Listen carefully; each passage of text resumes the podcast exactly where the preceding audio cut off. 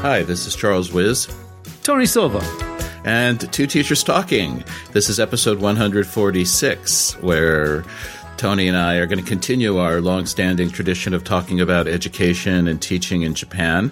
And we're a little bit different because Tony has left Japan and is now living in Mexico. So we're kind of starting on a new venture or a new aspect of our podcast. And we're going to get to Tony's adventure of leaving Japan and relocating in a foreign country in the second part of the podcast. But in the first part, what we want to do is kind of go back over episode 145, where we talked with George and Nat about coordinating and what is involved in being coordinators and their perspectives, attitudes, ideas, some of the problems, things that they have to deal with. So, Tony, let's have you start off with, some general observations you have. Well, listening to the two of them talk about George and Nat talking, it was interesting to hear how differently each of them described and perceived, then I assume, their jobs and things. And it kind of fits with my own experience and my own observations because it can't, you have this term coordinator, but it can mean so many different things in so many different contexts. And it's not something that's uniform at all. And it's kind of consideration about what's, in terms of that job, what's included, what's excluded, what the priorities are, what the focus is, and the perspective of the institution plus your own perspective and interpretation of what the job should be. And if you want to get into the idea of how the part-time staff might, their observations or their perceptions or understandings or misunderstandings about the role might be. That was the one thing that, if you listen to the conversation, it's like, this is a really hard thing to get a handle on. It's really a big, multifaceted, complex, and and that's why it's such a hard job, right? Mm. Yeah, it's something that doesn't have clear definitions or boundaries. Almost ever. And what I was thinking about while listening to the podcast, though, was how much of that is due to the or different ways part-time teachers see their role as teachers. And that so much of being a coordinator is responding to that and trying to, work with that. Because some teachers are very, very committed to, working in a coordinated program, let's say. And there are other people who have an attitude of, I really want to do my own thing. And, that just, again, always amazes me as to how difficult it is to work and, coordinate, as you point out, all those, right, different moving and there's so many different moving parts, from the administration side to the teacher side to the programmatic side to the curriculum side to the day-to-day side to the communication side. It's these are people who are jacks of all trades. Yeah, and the other thing is that you said that it was like, the hard thing about the coordinator is to respond to the part-time teacher's perception. It's like, well, it's kind of the other way, right? It's like the hard part is not responding to the part-time teacher's expectations, but to one, and this is why the job is so hard. There's another reason, which is one, try to understand what the reality is. It's like, what is the school, because we're all working for the school, the objective of the school. What is the mandate? What is expected? What are the goals? Take that, interpret it in realistic terms, and then communicating that to the part-time staff in a way that allows the part-time teachers to teach the way that they teach, because that's the way that they teach best, and help them use what they do, what they can do, what they're good at to achieve the goals that the school expects from, I guess, the coordinator or from the English teaching staff.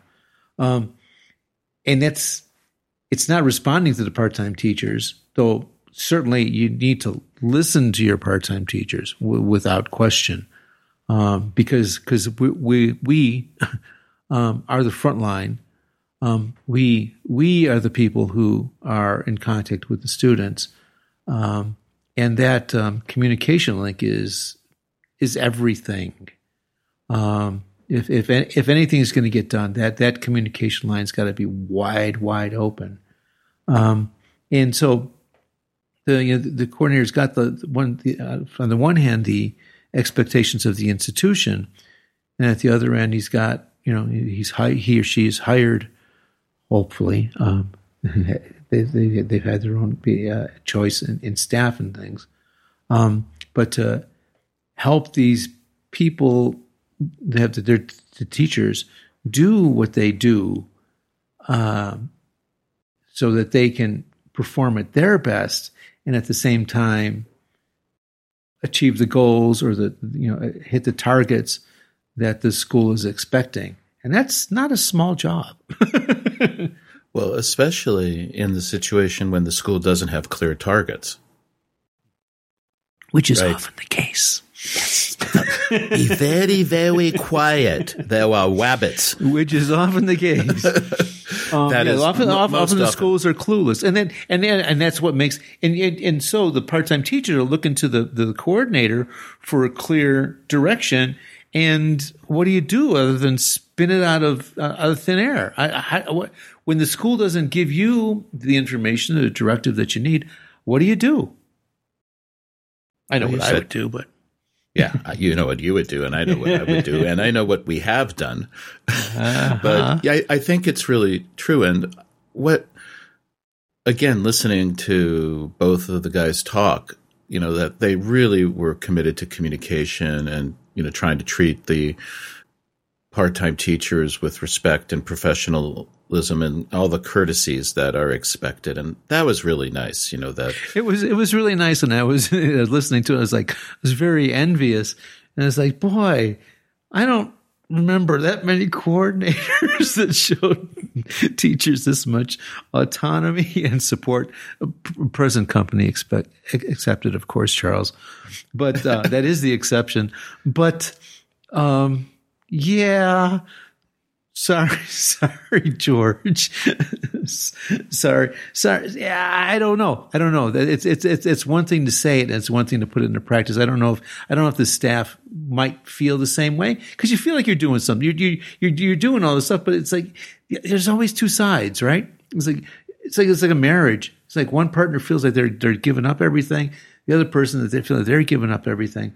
I want to talk to Nat's students. I want to talk to George. I mean, not Nat's students, his teachers, and see what they say. Yeah, no, I was sorry, George and Nat. No, I think both of them would agree.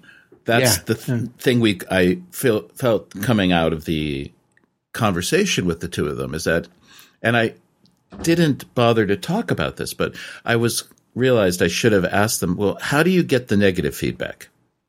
What mechanisms are in place so you hear the things that people might not want to tell you, or hearing the things that you don't have access to, because there's always I know that when I was coordinating there, I got pretty good feedback, but I also know that there was some negative feedback coming in.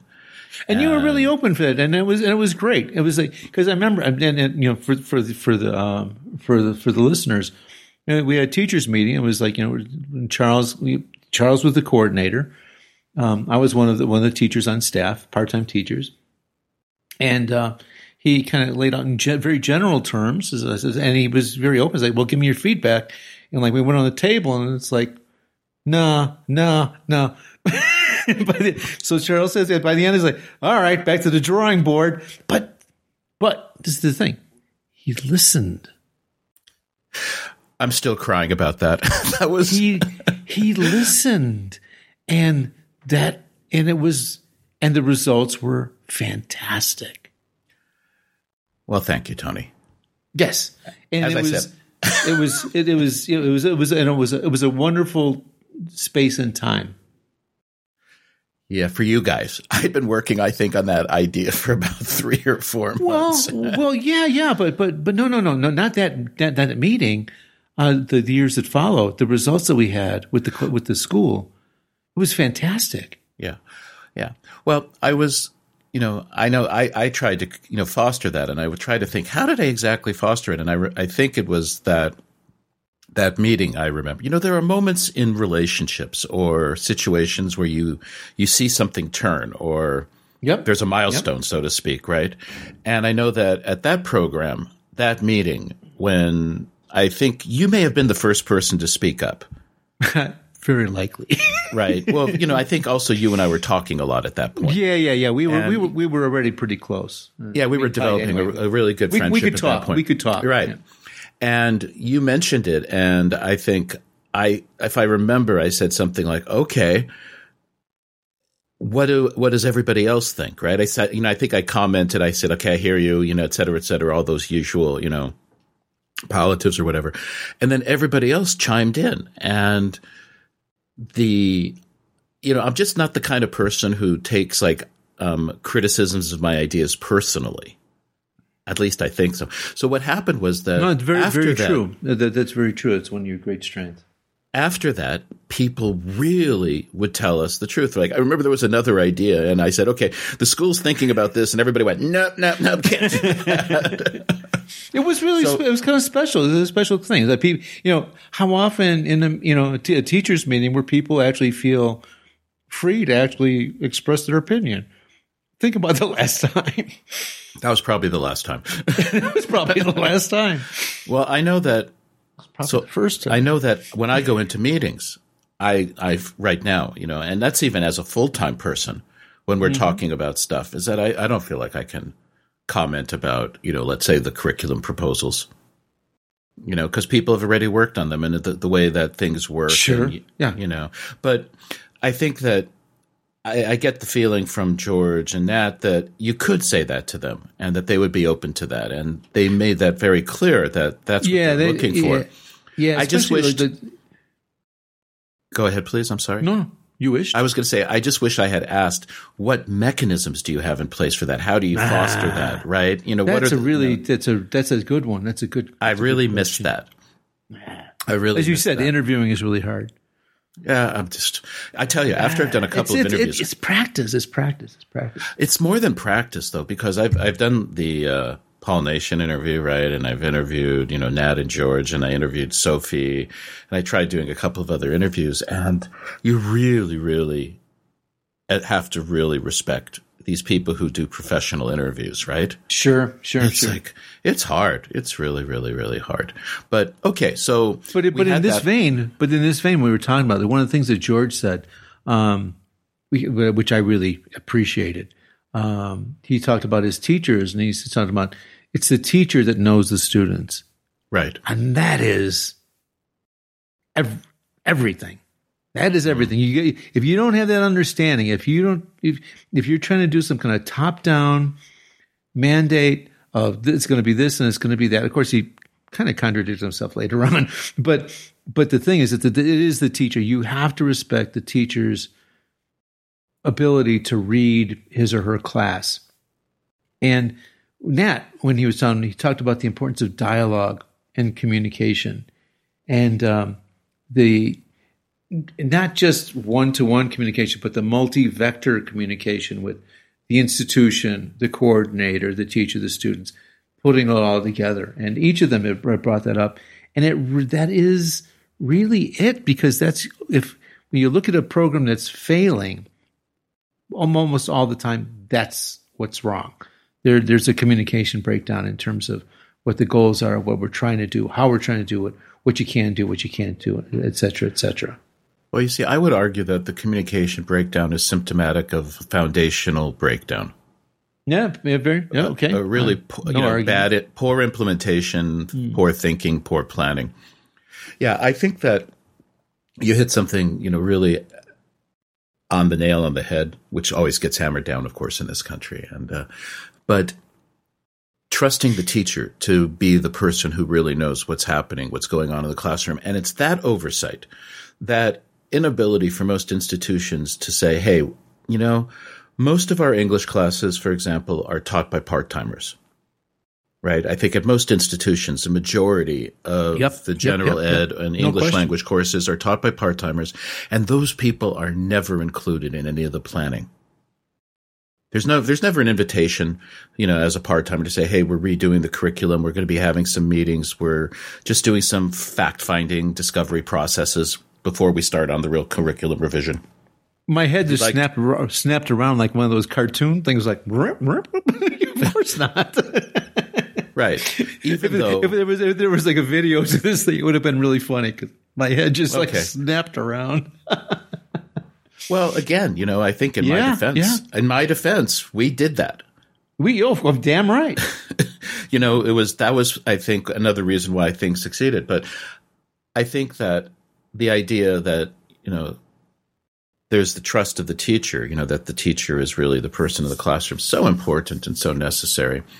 And again, I think while I was listening to George and Nat, you know, just how difficult it is to be a coordinator, but also to go back to something that you've talked about a lot, which is, you know, that idea of individual school cultures and how that, you know, kind of materializes in terms of, you know, the coordinator's experience and the teacher's experience, not just in the classroom and with the students, you know, the school, you know, environment, right? That kind of culture.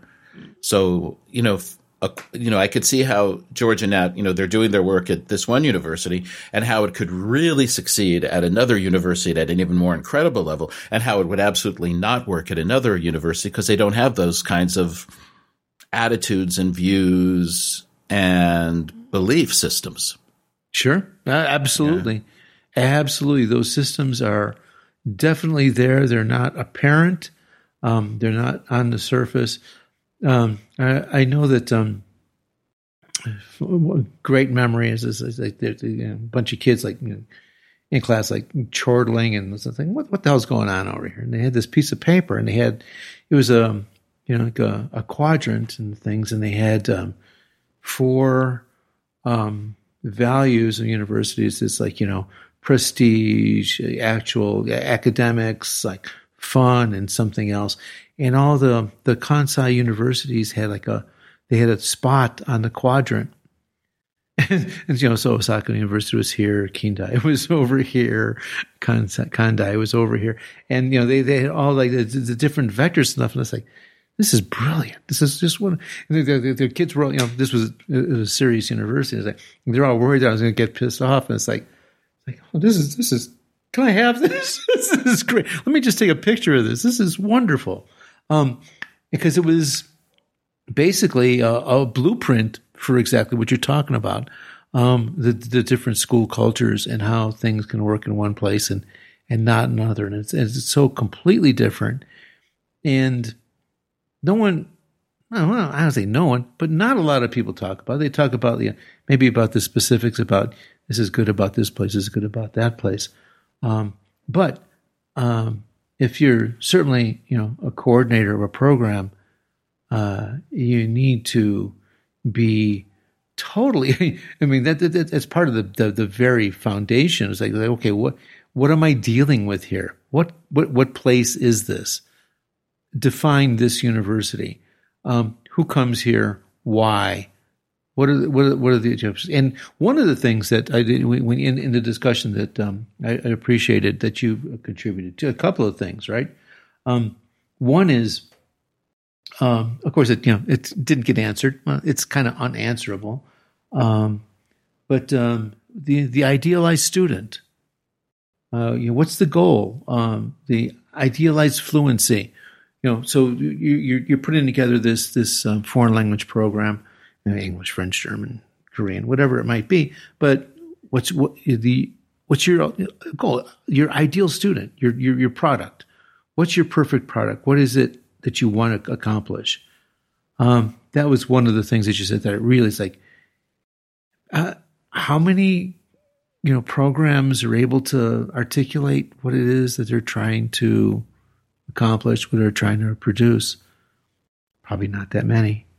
And the other thing that,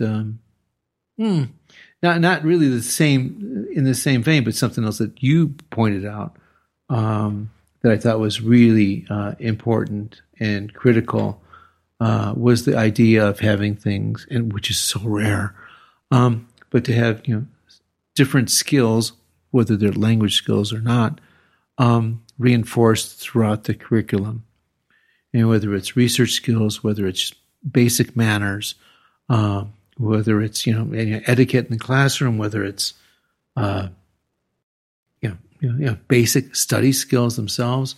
But if it's only done like a teacher, a part-time teacher, or a full-time teacher, has this idea, and he/she reinforces it in the classroom. If it's not reinforced in other classes, in other courses throughout the whole curriculum, it's not going to stick. And if, you know, you're talking about coordination, that's where I think the attention can really maybe have some real benefit, where you have that crossover of skills and priorities, and whether you're doing math or whether you're doing English or whether you're doing history, whether it's, you know, research skills, whether it's like note-taking, all classroom etiquette, all those kind of things. That's where the coordination can have real benefits. And when it comes to actual, content delivery, it's like, you know, let your teachers do what they're good at and get out of their way. But those two things that you added, I think were really important. Well, you know, those have been, you know, I've been a stickler for that forever. Sure. And, you know, while you were talking, Tony, I was really thinking about, you know, maybe program director is a better term, because it's right. Because as you just pointed out, if you were a program coordinator, you would be coordinating things across the different classes and different programs. And, you know, like, for example, you were talking about research skills or note-taking or manners or classroom etiquette, and ensuring that those are being taught in all the classes would be a really good example of program coordination. And it's just something I'm just thinking about, that maybe if one were to like write down and say, okay, I'm a program coordinator, what am I actually doing? To actually, you know, kind of divide the paper into two sides. And one is like, okay, program administration direction, being the director, and coordination, because they are different ideas, actually. Yeah. And that's just kind of getting a little bit clearer in my head right now. I think that, you know, while talking to George and Nat, and I've been talking to some other people, and I'm thinking about some other programs I know that are coordinated, so to speak, that continuity between classes, the reinforcement of certain skills, attitudes, habits of mind, for lack of a better term, that's almost non-existent. Yeah. In almost every school I know. And this is compounded by I think what might be a particular problem of Japanese students, which is that they don't understand the connection between the classes. They, I think, see what they learn in a class as being isolated and independent from what they learn in their other classes. Yeah, discrete chunks of stuff. Yeah, right. I would agree with that. Yeah. So that is an example, I think, of something that coordinators can actually work on and should enhance. So, for example, I would, you know, I am very strict about, you know, saying, excuse me, please, thank you, you're welcome, you know, teaching those phrases that students need to have, you know, proper classroom etiquette and just proper etiquette in general. And sometimes it's frustrating if, you know, I'm the only teacher who's teaching that, because the students don't understand why, and it doesn't occur to them to use those in their other classes because it's not expected from the other teachers. Right. So I think that's a good point, what you just said. But, you know, Tony, I think, do you have anything else? Yeah, I got one. I got one last thing. One last thing. One more thing. And this is one thing that raised my hackles, and I bristled when I heard you and George talking about the how teaching English and the practical use of English. And I just said, yeah, my hackles just raise her up. So it's like, I mean, there's no utilitarian use for this, then it has no value. That goes against my basic idea of a liberal education. Not liberal arts, liberal education. I mean, I will reference Cardinal John Henry Newman. I did multiple papers on this guy. He's an undergrad. It's like, I don't think, again, the idea of a university education, it's not a trade school. We're not training people how to cook. We're not training people how to write code. It's an education, which is different than training. And whether there's a class in art or in music or in a foreign language, whether it's English or French or German or Korean or Chinese, what you learn along the way, not only the actual study of itself and the actual study practice, and especially with foreign languages, what you pick up in terms of culture and in terms of life enhancement. I don't feel a need to justify or to provide a practical use for any of that. It's life enhancement, and that's what you go to university for. You go to university to enhance your life, to become a better person. It's like, oh, it helps you get a better job? Good. That's great. But just because it's not going to teach you a useful skill doesn't mean that it shouldn't be taught. And I refuse to have, whether it's music, art, foreign language education, be denigrated because it has no practical use. It's like, the hell with that. No. This is a university. It's not a semongako. Did I say that? Yeah. Go back and listen. What did I say? I can't remember exactly, but I have a note here from the UN. I think George this might. Is this something to do with my machine translation thing? No. Okay. Well, it's connected because I think partly this is with machine translation, foreign language education becomes irrelevant. It's like, okay, yeah, you're missing the point. You're missing the whole point of foreign language education. You got to remember, I was a literature major. Okay. Well, so was I. And I think if I could be mistaken, but my immediate response to this is that I think what I was talking about is that the attitude of the universities is that English is taught for practical purposes. Well, of course it is, and that's what we need to fight. Right, or I need to fight. That's what doesn't work. Yeah. Okay, it's I have to go back and listen, but it seems to me that I probably would be arguing for the dissolution of English programs if the attitude is that they should only exist for practical purposes, because my attitude now is that for all practical purposes you don't need to learn English because of machine translation. And in fact, my argument has been it's all Latin now. Is that it's become an academic discipline that deepens your intellectual capabilities. And if people were to say, look, we want students to learn English because we want them to be exposed to, a different classroom culture, a different person in front of the classroom, a different kind of way of thinking or being, I would agree with that. Well, we're going long, and this is like really interesting because it really bleeds very nicely into my Mexico experience. Perfectly, but I want to before we do that, I want to quote you basically. And this is never do that. You're not allowed to do that. It's a good thing. It's a very good thing. And you talk about the idea of coordination or any kind of supervisory. I mean, however you want to label the situation. You're in charge of a bunch of teachers, right? And one of the things you did, and it's like, damn, yeah, that's what you do. And yeah, your basic philosophy, as you described it to me, is like, from the position of the coordinator, what do we need to do to help you do a good job? And I've never had anybody else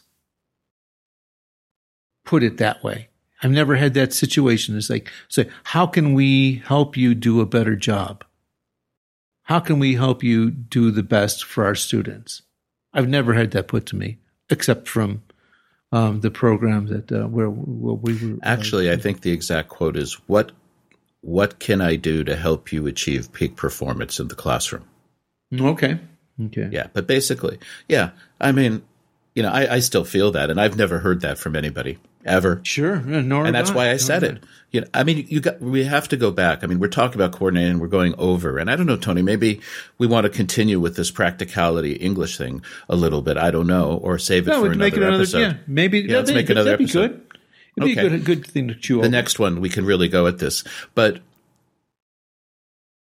that program that you and I worked together at, and with all the other people we worked together at, was basically built on a negative model of another program I knew. And I just looked at that program and said, wow, I'll just build the opposite. I'll just, because to me, that program did everything wrong. And I looked at what they did and I said, okay, well, if I did the opposite, then this would happen. But yeah, beautiful story. That's nice. Well, it's the old thing about, if you want to teach your students something, show them the negative example, because they can see what people do wrong much more easily than they can see what people do right. Yeah. It's really true. And the last thing about like the practical English stuff so what do you do? It's like, well, no, I don't teach English. I teach students. Okay, that's not mine. I don't know where I got it from. That's not my idea. It's stolen. Yeah. Well, yeah. I mean, I always say I can't give the attribution, but it's like, I don't teach English. I teach students. Yes, and I really do understand that, and I should go back because I may not have expressed what I meant clearly, or what I meant deep inside. But I think when I'm going back and thinking about it, is that so many schools expect us to teach English in a situation where the students don't have the skills, the background, the commitment. We've talked about this. One class a week, 90 minutes, right? Yeah, it's crazy. It's right? Failure by design, sure. Yes. So my thinking on this is that unless we get away from this practical basis, right, and admit that it really is like Latin, it is an intellectual experience. It's an academic experience for the students to be exposed to a certain type of rigor. Then, yes, I'm fine with it. But if somebody says to me, our job is to teach students how to speak English, read and write English so that they can use it in the real world, that's like me saying, you're expecting us to teach everyone how to play golf and everybody to become, like a 10-handicap golfer. Sure. And the reality is, we look at it. Most of the students we get, at least I'm going to be honest here, at least with my own inabilities, is that I don't think I've taught that many students, except at the program where we worked together, where we, students came in with very low English levels and exited with some abilities, that most of the time the students come in with good skills, good English backgrounds, or a good framework.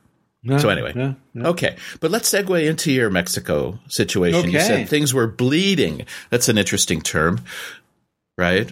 Well, the bleeding part was like the use of English, and it was. It's been I've only been here for a week as we record. Okay, why don't you give everybody a little bit of background about how long you've been there, how you got there, what's before you go into the very English brief. Thing. Just very brief. Please. Okay, so we are now in spring 2022.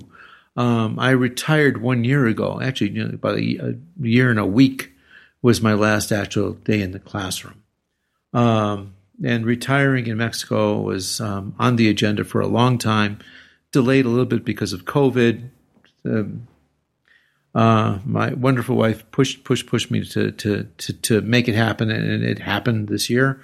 I arrived here about a week ago, decompressed in a hotel for a couple of days, moved into an apartment that we found last fall. I moved in here about 4 days ago. All kinds of upside down crazy.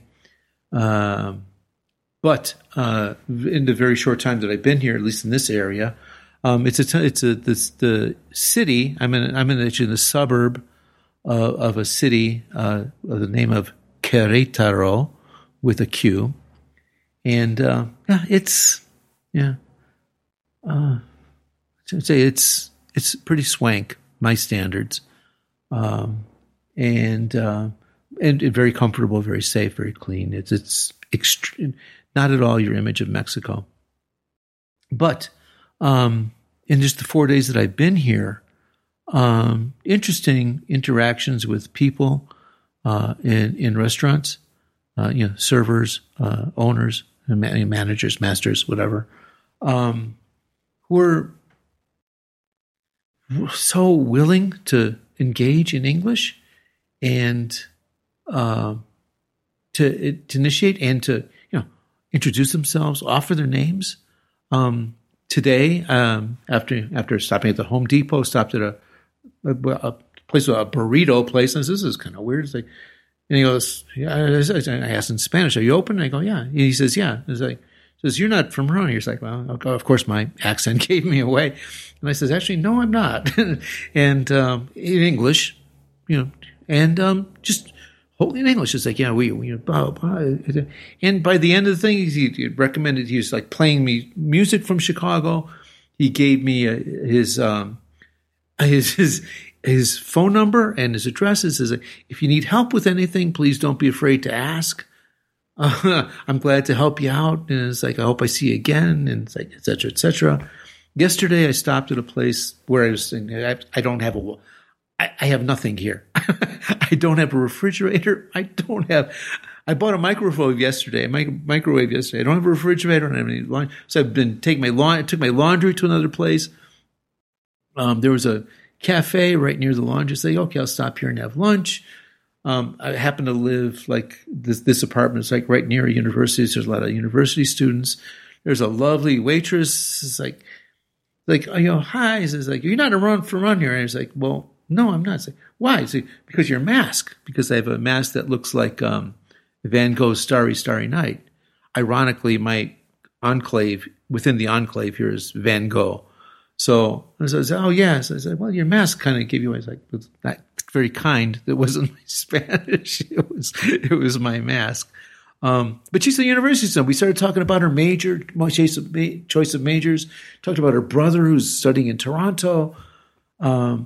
It's like, hi, my name is Airi, which is, I said, well, it sounds Japanese. It's like, well, no, it's just Hawaiian. I've been here 4 days. The day before that, maybe 2 days before that, at another restaurant, this guy says it's birria, which is like goat meat, and they have it with the goat stew. And he said, how was it? I said, oh, it's really good. He's like, well, yeah. I don't know. It's like for me, it's just ordinary because I do it every day. I'm kind of curious to what you think. And I says, no, it was delicious. And it's like, and then we started. So it's like, well, yeah, I'll see you again. I'll be back here. So these are the kind of things that, again, practical use of English.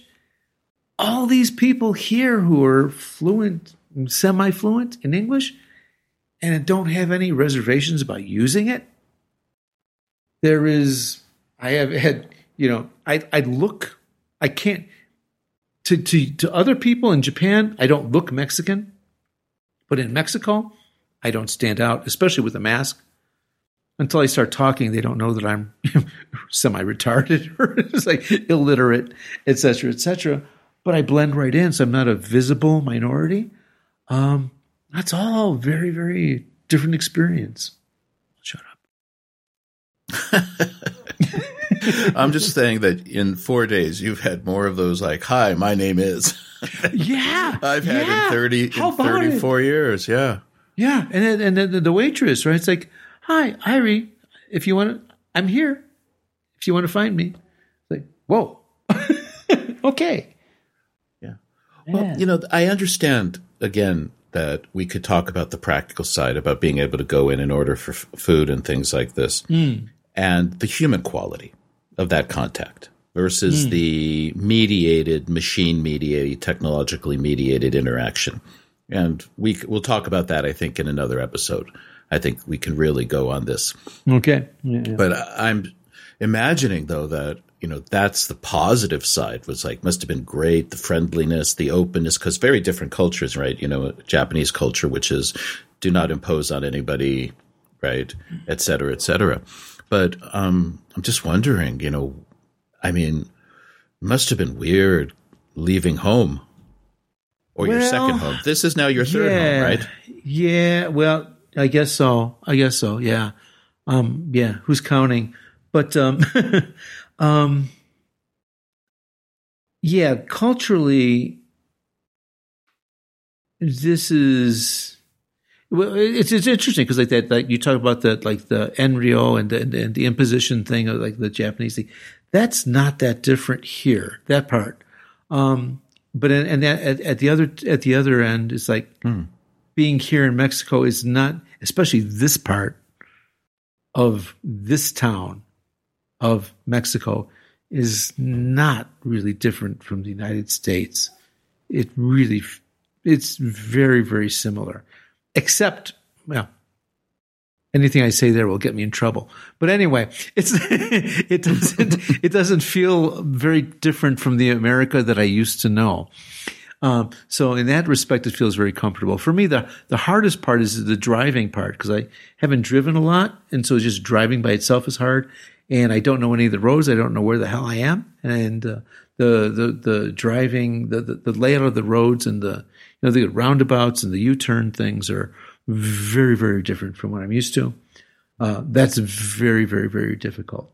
But the juicy part that I think the listeners want to hear about, or that they will find that maybe the most interesting. But because of basically poor planning on my part, you know, I've had this idea for a long, long, long time, and for whatever, you know, you can get Freudian reasons, kind of put off a lot of it to the last minute, and as a result, the last month or so, or a little bit more, maybe. Because of that, and also because of COVID, things, you know, it's not like the storybook ending to you know, 30 years of life in Japan.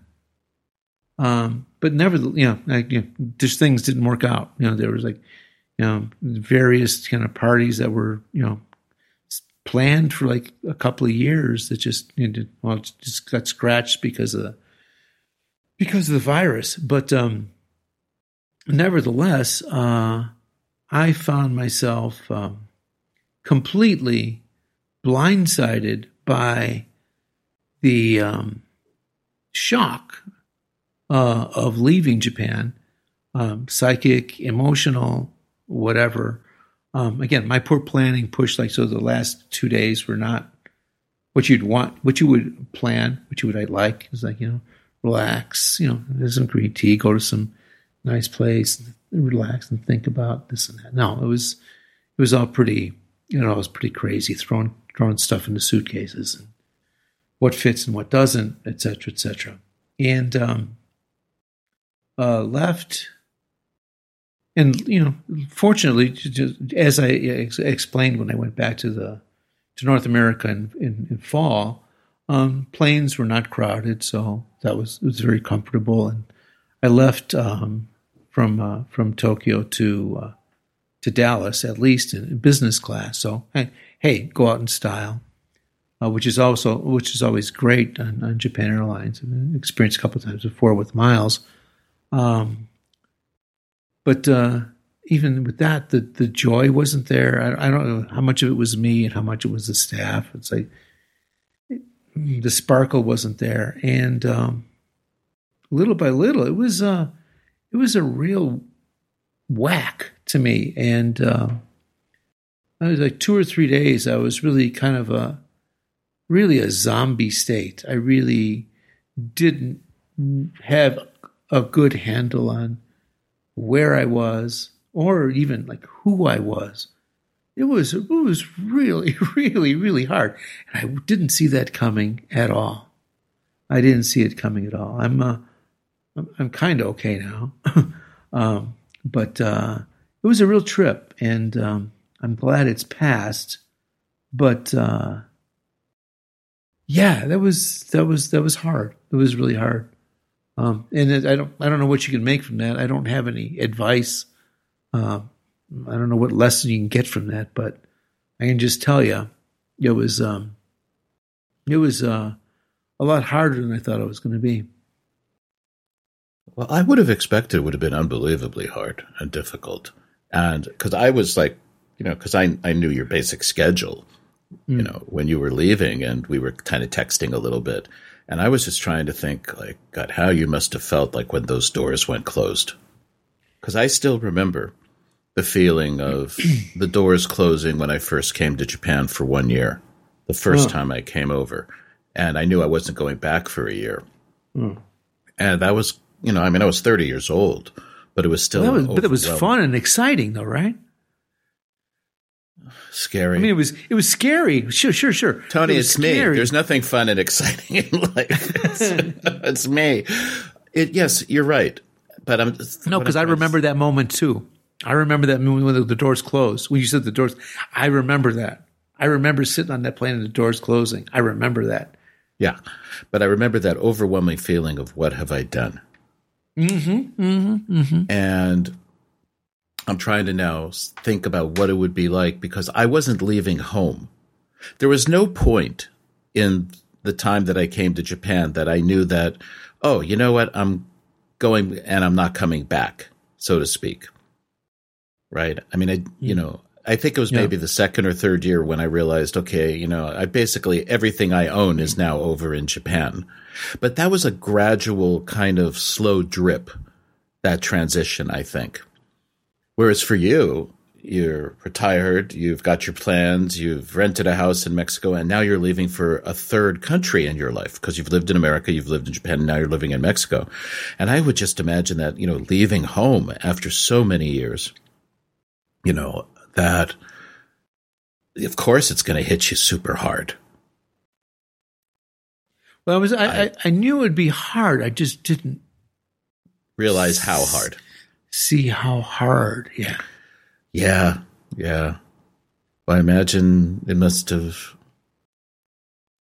And then, you had the difficulties you've talked about, just the bureaucratic problems, which must have compounded. The desperation. Oh, the insanity. Yeah, the insanity with the bureaucracy and the visas and the immigration. At least that's consistent across that's familiar. Cultures. Yeah, that's familiar. You know that one already. You know what I mean? It's like, well, you were supposed to do this, but they told me to do that. Yeah, but they told you to do that, but you still have to do this. Yeah. So it's a perfect catch-22. So, like, just example, right? So I've got a visa. But I'm required to apply for a resident card within 30 days. And I arrived on the 15th. I went to immigration on the 16th without an appointment. And it says, well, okay, we can teach you how to make an appointment. And I said, okay, good. It's like, well, it's like, but I'm kind of concerned. I want this appointment as soon as possible. It's like, well, it'll probably be the end of March. And I says, well, that's more than 30 days away if you do the math. It's like, so I'm required to do this within 30 days, but are you telling me that I can't do it like for 45 days? Can you help me here? Well, but anyway. That's a new chapter. That's life in Mexico. Yeah, I do. I'm sure it'll be okay. I do remember something. Yeah, it'll be okay. I don't know how it worked out for me, but I remember when I took a year off from university teaching. So I got a job. I wanted to work in a company. So I was working in a company running, doing their education. So I had to change my visa from a professor's visa to like a employee visa or something, okay? Mm-hmm, mm-hmm. But the visa people said I have to – or no, I had to get my change my residence to, right, you know, Kanto from Kansai. Mm-hmm, but the mm-hmm. residence people at the, you know, the ward office said, no, you can't do this until you get a visa. So I said, okay, fine. So then I went to get a visa and they said, well, you can't get the visa until you change your residence. Okay. So I went back to the, you know, that same kind of thing, you know, just like, yeah, but somehow it works out. Mm. Somehow, but I, you know, I sometimes, you know, you want to look at people and go, you guys just do this for fun, right? You know, that, you know, it's their job. It's their job. I do remember once when I did go into one of the ward offices in, I think it was in Tokyo, and Izumi came with me, right? You know, my wife. And all of a sudden, like 5 people came out and started dealing with me. And I was like, why do I have to deal with 5 people? I just want to do one person. I want to make it easy. And Izumi's point was, she goes, these people are really bored, and your problem is a really different problem for them that they haven't seen. So for them, it's like, oh, this is an interesting day. And I just look at my wife and think just, you know, like, what a nice, kind, wonderful person you are to see the positive in it. I'm just like, these people are coming out going, oh, here's somebody we can give a difficult time to. That was a wake-up call about attitudes. Yeah. Okay, so you're in Mexico, you're adjusting, things are kind of calming down. And so, Tony, I'm wondering, I guess viewers might be wondering, are you going to be continuing with the podcast? For as long as I have relevant ideas, I guess.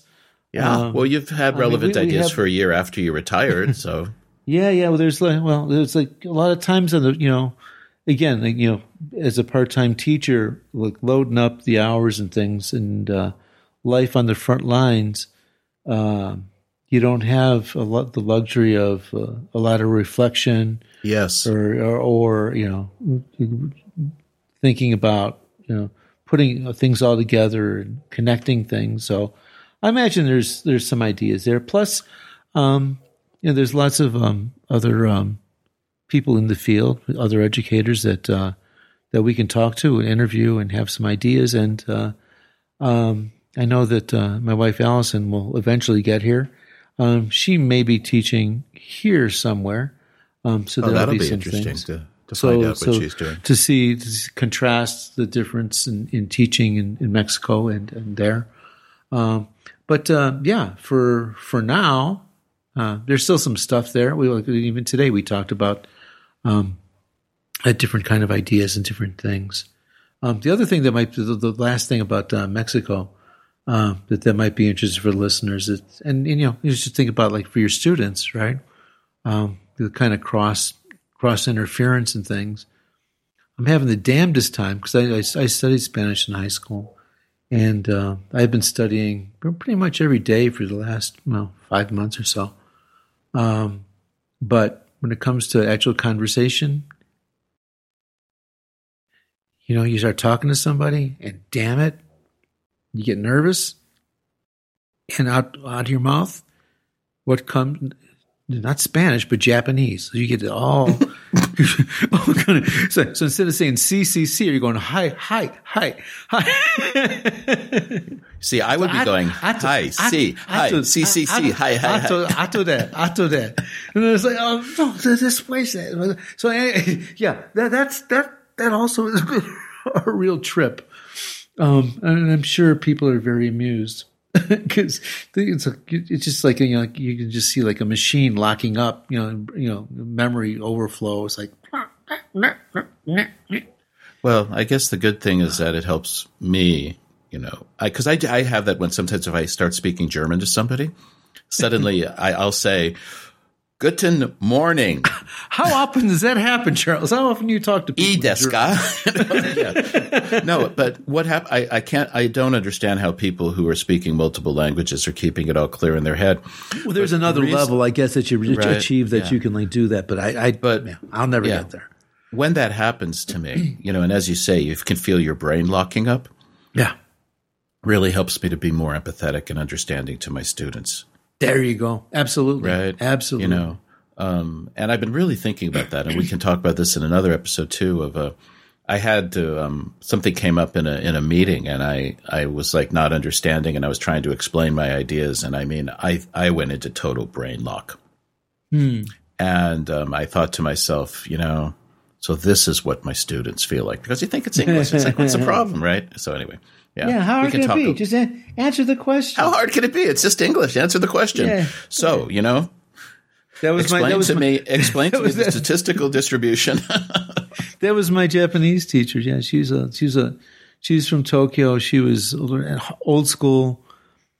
Answer the question, Silva-san. It's like, I was writhing like a worm in the sun. It's just, just answer the question, Silva-san. I can't answer. I don't know. Yeah. It ain't easy for kids. What a long, strange trip it's been. Absolutely. And on that note, Tony. Here we go. Shall we wrap it? Let's wrap it. It's a bit over, right? A little bit. We're at about, 56 minutes or so. Yeah. So, Tony, thanks for sharing your experiences of... your trauma and your drama. Trauma and drama. But yes, it's not, don't get the impression that it's all bad, because it is, it's really kind of paradise. It's really, just really nice. I got a lot of details to deal with, but actually things are like really good. Things are really good. Yeah. What did you say? It's like what? It's like 29 degrees, 30 degrees. Well, it was, I'm still on Fahrenheit, but, right. Yeah, right now at 7 p.m. it is 77 degrees Fahrenheit. It got up to about 85. Yeah, 20% humidity. Yeah, very, exactly. Very low, so. Yes, right. So you could get by with a sweatshirt and not be uncomfortable. It's fine. Okay, I think we'll stop talking. Well, that's why I chose this place. One of the major reasons I chose this was for the weather. For the climate, and then... Well, that's what retirees do, right? That's why so many people seem, for some reason, to go to Florida. But those are all new East Coast people who already have humidity. It's hot, humid. I know. I grew up in Los Angeles, and I remember we had a humid day once, and everybody was like, what's this weird feeling? What the hell is this? Yeah. What is this? This is really weird. Why am I all wet? Yeah, what's going on? And then you come to Japan, and it's like, okay, this is normal. Okay. All right, Tony. So, I'm Charles Wiz. Tony Silva. In Mexico. And we are now two teachers talking on different continents. Dos maestros. Okay. And you guys know where you can find us, Two Teachers Talking at whatever. And, Tony, we'll look forward to talking with you next time. Yeah. More adventures, tales to come. Okay. Happy trails, Tony. There we go. See you. Bye.